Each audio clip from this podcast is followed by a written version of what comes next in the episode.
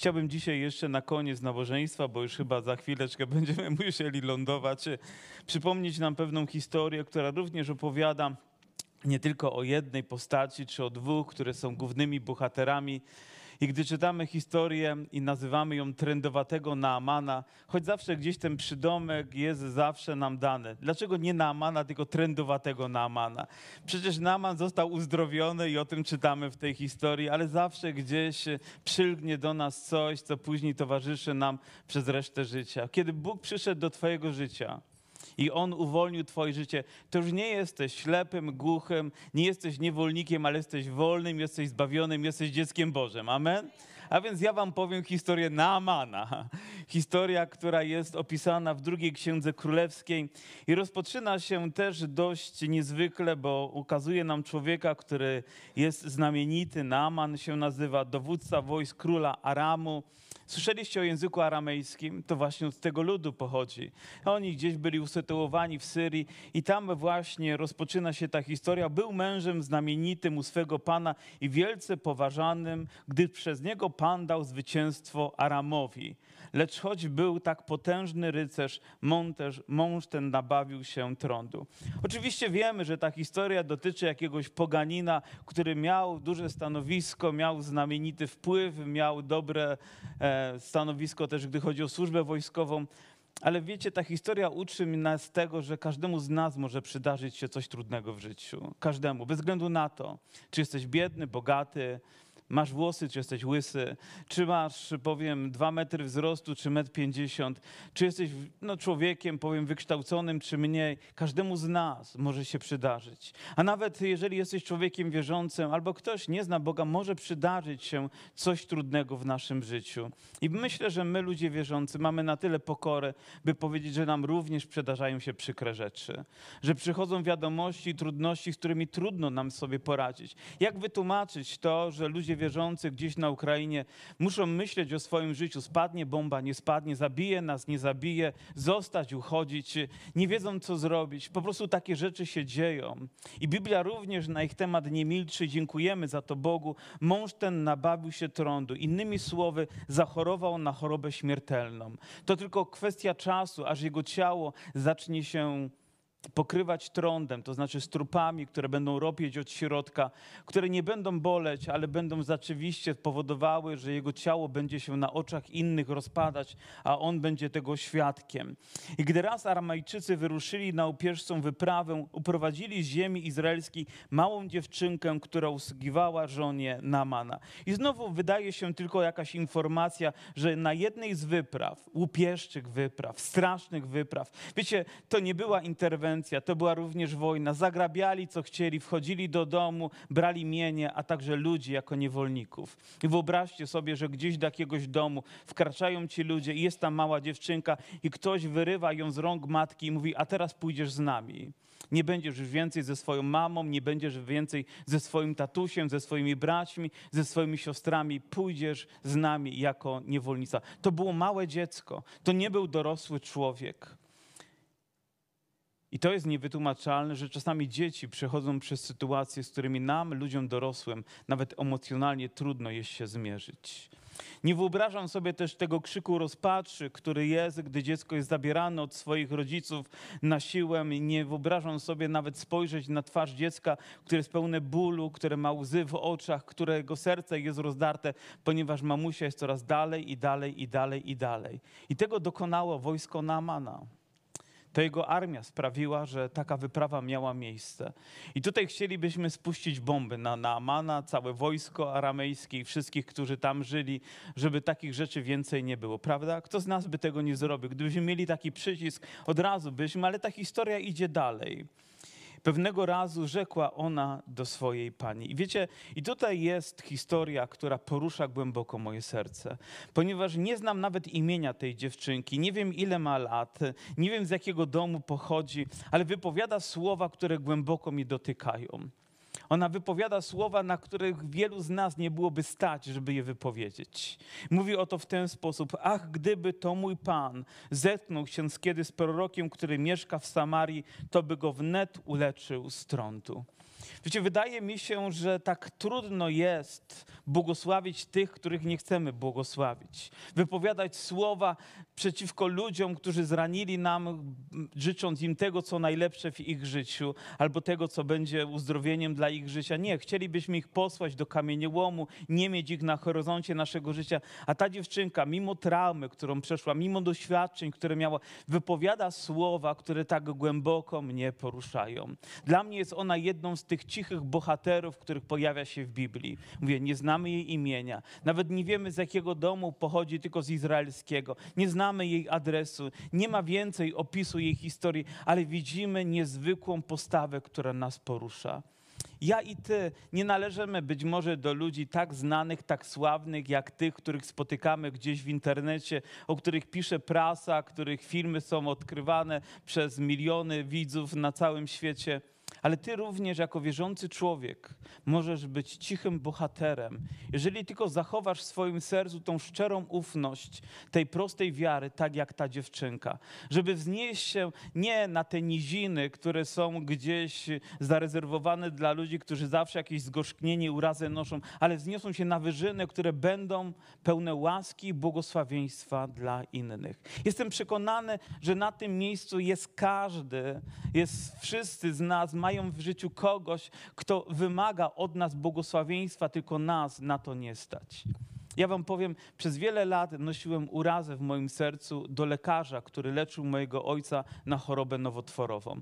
Wiecie, leczył i nic nie robił. Trzymał go w szpitalu, pomimo wiedział, że on nie jest chory zakaźnie, tylko jest chory nowotworowo, a mimo to trzymał go tygodniami, nie robiąc nic, żeby go ratować. Wiecie, miałem ochotę pójść i udusić go gołymi rękami. Takie myśli przychodziły, aż przyszła refleksja do mojego serca i nawet nie pamiętam, pamiętam, czy było to po przeczytaniu tej historii, czy może inne słowo poruszyło mnie, że mówię, nie, Boże, jeżeli będę pielęgnował tą urazę, to będę jej zakładnikiem do końca mojego życia. Muszę się ponad to wznieść. Muszę stanąć i powiedzieć słowa błogosławieństwa w moim sercu, bez względu na traumę, która mi towarzyszy, bo jeżeli sobie z tym nie poradzę, to inne rzeczy tym bardziej mnie przygniotą. Każdy z nas ma kogoś, do kogo może się zwrócić i wypowiedzieć słowa na które tak trudno się zdobyć, ale będą one uwolnieniem dla Twojego serca. Bądź cichym bohaterem, gdy się modlisz, gdy uwielbiasz Boga, gdy jesteś gotowy powiedzieć coś na wielu ludzi, nie będzie to stać. Wyobrażam sobie, jak błogosławić kogoś, kto zabiera, kto grabi, kto plądruje, kto niszczy, kto pozbawia szczęścia kto zabiera nas do takiego kraju i, i, czyni nas niewolnikami. A gdyby to mój Pan i wiecie co? Jeszcze jedna rzecz rodzi się w tym miejscu. Ta dziewczynka nigdy nie była świadkiem tego, że trąd może być uzdrowiony. Czy słyszeliście wcześniej o takim uzdrowieniu w przypadku tego proroka? Nie, nie słyszeliśmy, nie wiemy o tym. I ona pewnie nie wiedziała, ale w sercu miała tą prostą wiarę, którą i my możemy zachować, że dla Boga nie ma rzeczy niemożliwych. Jeżeli Bóg jest razem z nami, to wiemy, że każda rzecz dzięki Jego łasce może ulec zmianie. Prawda, że tak? Bóg jest Bogiem wszechmogącym. I innych nie było stać, żeby wypowiedzieć te proste słowa, tak jak tę tą dziewczynkę. I dlatego my powinniśmy być w naszych sercach tak prości, ale też tak skuteczni w naszej wierze. Wtedy Naaman poszedł i oznajmił to swojemu panu. Co? Wiecie, słyszy gdzieś w kuchni jakieś małe dziecko, które mówi rzecz niemożliwą, a on chwyta się jej jak ostatniej deski ratunku, idzie do swojego króla i mówi o tym wydarzeniu. Wiecie dlaczego?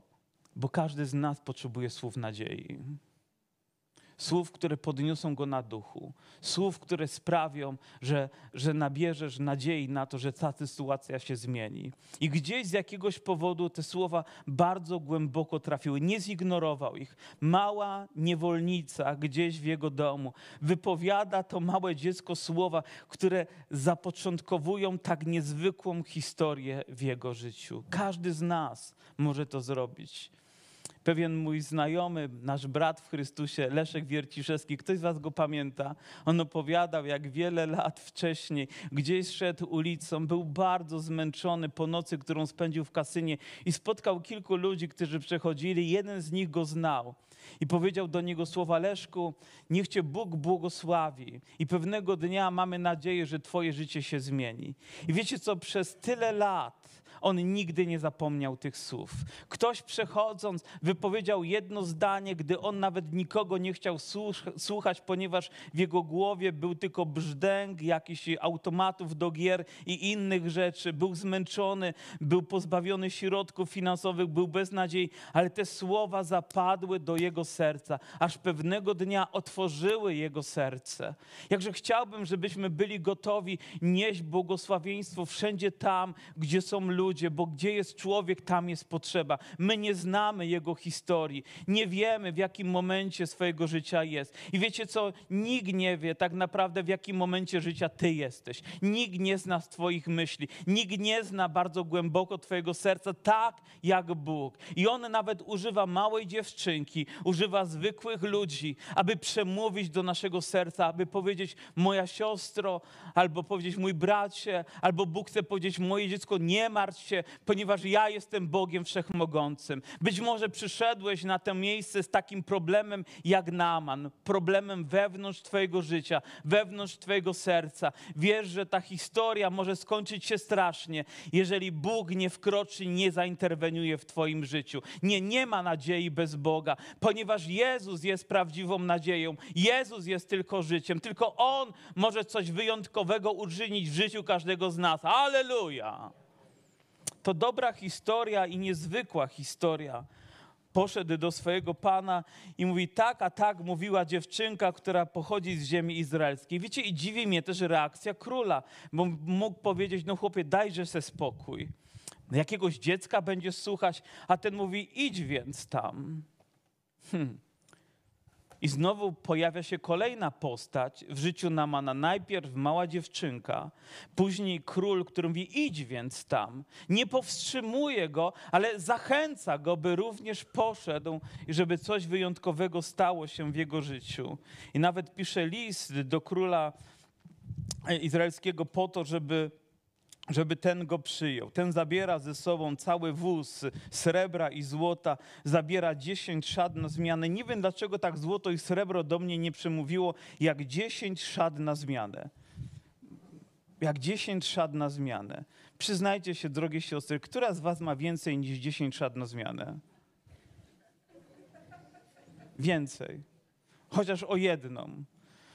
O bracie nie pytam, bo to może nie być takie pewne, ale ale 10 szat wydaje się dzisiaj tak niewiele, a wtedy miało tak ogromne znaczenie. Hmm.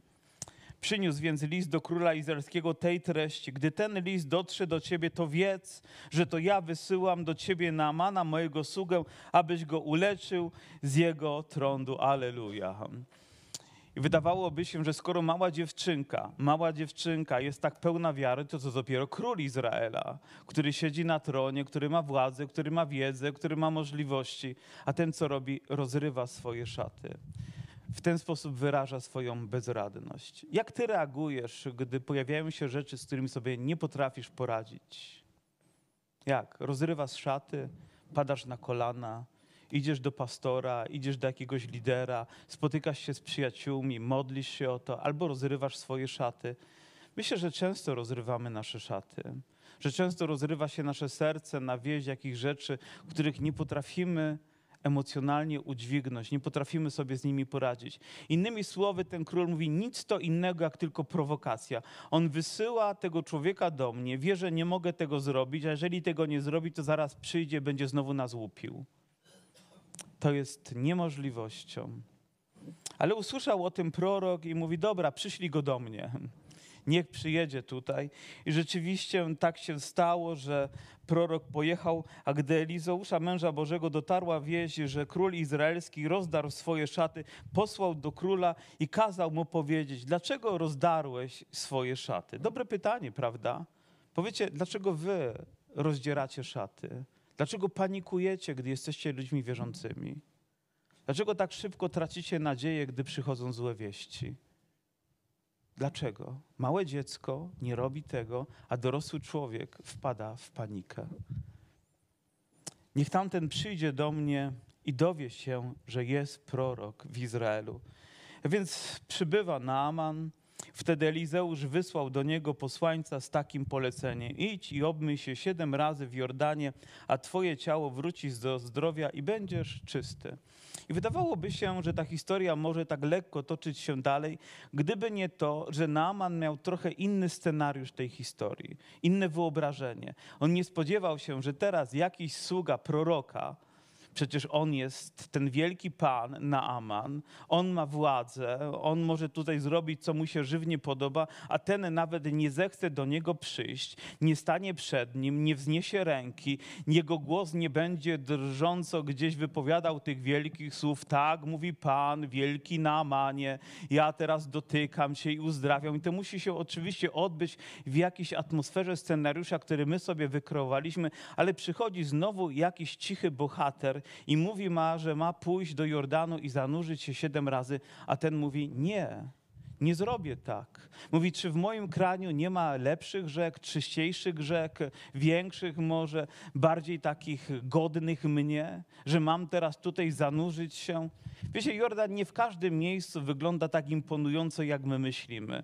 Być może w wielu miejscach była to po prostu niewielki strumyk wody i jeszcze do tego nie najczystszy. I on ma tam wejść na oczach tych wszystkich ludzi. Ktoś kiedyś czytając tę historię powiedział tak. Naman nie tylko miał problem ze swoim trendowatym ciałem, jego większym problemem był to, że miał trendowate serce. Być może Twoim największym problemem nie jest to, że masz te zewnętrzne problemy, nie dajesz sobie radę z tym i z tym, ale problem jest głęboko w Twoim sercu gdzieś ukryty głęboko, o którym nikt nie wie. Słyszałem pewną historię o pewnym dziennikarzu, który był bardzo znany gdzieś w Anglii i opowiadał historię, która jemu się przydarzyła i nawet nie wiedział, że może się taka przydarzyć. Był gdzieś w Indiach i kąpał się, wtedy jeszcze wody były chyba czyściejsze, płynął sobie i zobaczył piękną kobietę. Zobaczył ją od tyłu, jej kształty, nie chcę pobudzać waszej wyobraźni, ale w mężczyźnie coś się uruchomiło. A że nie był człowiekiem, człowiekiem najlepszym, więc zaczął płynąć do niej z jakimiś złymi myślami. I im bardziej się przybliżał, te myśli narastały w nim, że tam jest gotowy zrobić jej krzywdę. I w pewnym momencie, gdy był już bardzo blisko, ta kobieta się odwróciła i mówi: O mało nie zwymiotowałem, ponieważ nie miała twarzy, była cała pokryta trądem.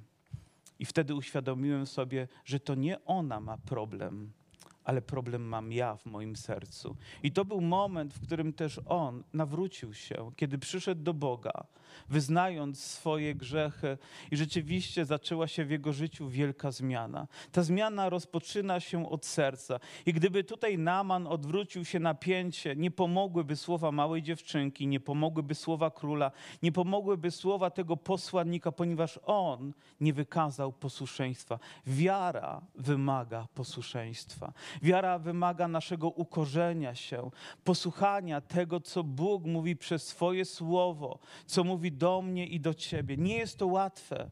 Wiecie dlaczego? Bo mamy problem z, naszym z naszą pychą, z naszym ego mamy problem sami ze sobą. I często też atakujemy jeszcze innych, a na oczach innych ludzi ja mam wejść i to zrobić, na oczach innych ludzi mam wyjść na środek i powiedzieć, że mam problem, co oni sobie pomyślą, że jestem tak straszny, że jestem tak grzeszny, że nie daję sobie rady, co oni sobie pomyślą? I ten scenariusz w nas zaczyna narastać i zatrzymuje nas tam, gdzie jesteśmy, zamiast przyjść. Zobaczcie, tłumy szły za Jezusem, ale tak niewielu było gotowych wyjść przez tłum i powiedzieć: Panie, potrzebuję Cię, ale gdy to robili, Jezus nigdy nie odwrócił się od nich, zawsze wyciągnął swoją rękę, zawsze miał dla nich właściwe słowo, ale tłumy szły. Może nawet dziesięciu poszło, żeby, żeby do świątyni, żeby złożyć ofiarę za to, że zostali uzdrowieni, ale tylko jeden wrócił. To nie tylko historia chyba Naamana, to myślę, że historia nas wszystkich. Ale wiecie co, znowu pojawiają się ludzie. Oto myślałem sobie i ten scenariusz, że stanie przede mną, potem wezwie imienia Pana Boga swojego, podniesie swoją rękę nad, nad chorym miejscem i usunie trąd. A później mówi tak ktoś, lecz cudzy jego przystąpili do niego i przemówili: Ojcze, gdyby prorok skazał ci coś trudnego, czy nie uczyniłbyś tego? Cudzy. Znowu cisi bohaterowie powiedzieli: Proszę, przemyśl to jeszcze raz i proszę, zrób to. Słudzy, zwykli ludzie, nie mamy ich imion, nie mamy ich nazwisk, ale mówią: Nie zatrzymuj się, nie poddawaj się, proszę, zrób to. I nawet wyrazili się do niego w takich ciepłych słowach. On był gotowy się odwrócić, gdyby nie to, że oni go zatrzymali. I poszedł dalej. Wiecie, dziękuję Bogu za wszystkich ludzi, których stawiał na mojej drodze. Niektórzy z nich byli po prostu cichymi bohaterami, których Bóg postawił, żeby przemówić. Pamiętam druga połowa lat 80. Pojechałem gdzieś na obóz chrześcijański do Wisły. Spotykaliśmy się tam, uwielbialiśmy Boga. Pewnego dnia poproszono mnie, żebym złożył świadectwo. Zrobiłem to i podszedł do mnie jeden z pastorów, nazywał się Malina e, i mówi, Stanisław Malina i mówi, wiesz co, pomyśl o tym, czy nie powinieneś zostać kaznodzieją. Wiecie, nigdy nie zapomniałem tych słów. Ktoś po raz pierwszy mi powiedział takie słowa, a ja je zapamiętałem. I myślałem o tym, mówię, Boże, może rzeczywiście powinienem zostać kaznodzieją. Ale gdyby jego tam Bóg nie postawił, nie wiem, jak potoczyłyby się moje drogi.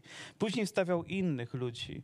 A chyba najbardziej cichym bohaterem była pewna siostra, starsza siostra w naszym zborze, która pierwsza przychodziła na nabożeństwo i najczęściej ostatnia wychodziła. Przychodziła dwie godziny wcześniej, pomimo to, że bardzo ciężko pracowała, żeby posprzątać kaplicę. Ona była najstarsza, była schorowana, nie miała tyle sił co młodzi, ale to ona przychodziła, otwierała, sprzątała przygotowywała krzesła i przygotowywała wszystko, żeby nabożeństwo mogło się odbyć. Nazywała się siostra Sikora. Nie wiem, czy ktoś z was jeszcze pamięta. się Aleksander Sikory, ktoś pamięta? Ona nawet nie wiedziałem, że frekwencję na nabożeństwie zapisywała, wiecie? Na, naprawdę, miała notatnik i pewnego dnia przyszła do mnie i, i mówi, wiesz co, mówi, w tamtym roku tylko raz cię nie było na nabożeństwie. Miałem dobrą frekwencję, nie? Pamiętam, jak się modliła. Mogliście stoper włączyć 15 minut, koniec. Ale to ona wręczała mi książki i mówiła: Musisz tę książkę przeczytać. I nie mogłem jej odmówić, ze względu na szacunek. I później oddawałem i mówię: Oby nie miała kolejnej, miała dwie kolejne książki. I mówi, musisz to przeczytać. I czytałem.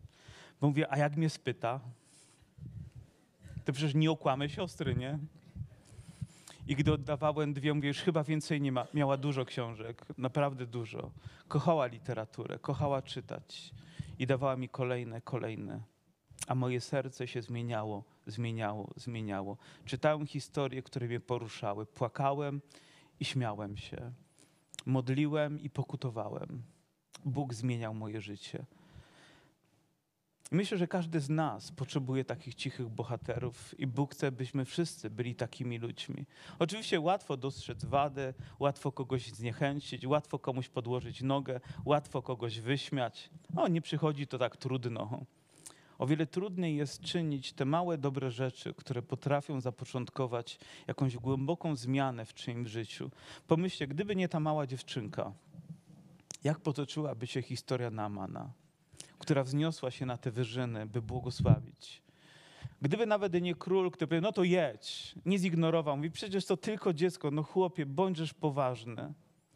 Ale mówi, dobra, jedź. Gdyby nie ten sługa, który wyszedł i powiedział, idź i obmyśl się, gdyby nie jego przyjaciele, słudzy, którzy powiedzieli, proszę, nie rezygnuj, gdy jesteś u celu, nie rezygnuj. Tak łatwo jest odejść od miejsca, w którym Bóg ma dla nas rozwiązanie. Wiecie, nieraz słyszałem, jak ktoś kogoś na nabożeństwie zachęcał, ty no wychodź do przodu i wkładał mu łokieć w żebra.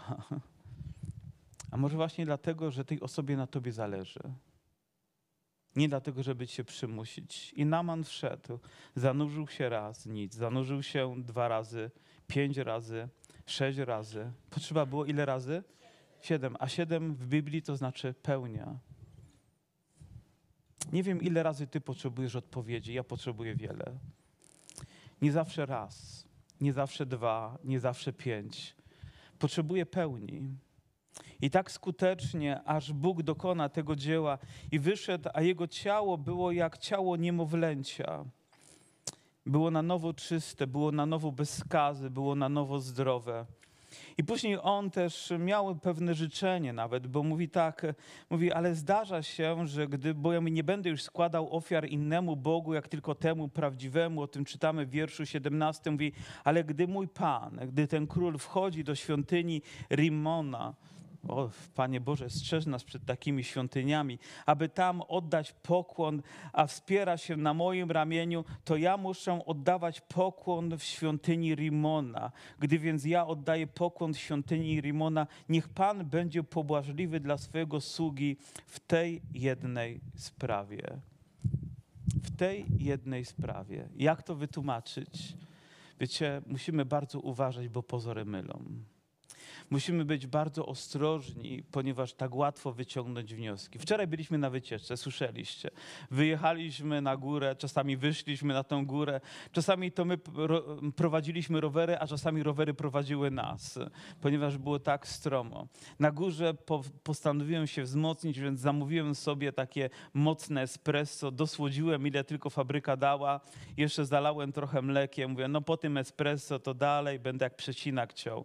I do tego dostałem taki mały kieliszek wody. Espresso wypiłem szybko, a tą wodę trzymałem. I gdyby wtedy ktoś zrobił zdjęcie, że taki kieliszek trzymam czegoś czystego i podpisał, pastor pije wódkę.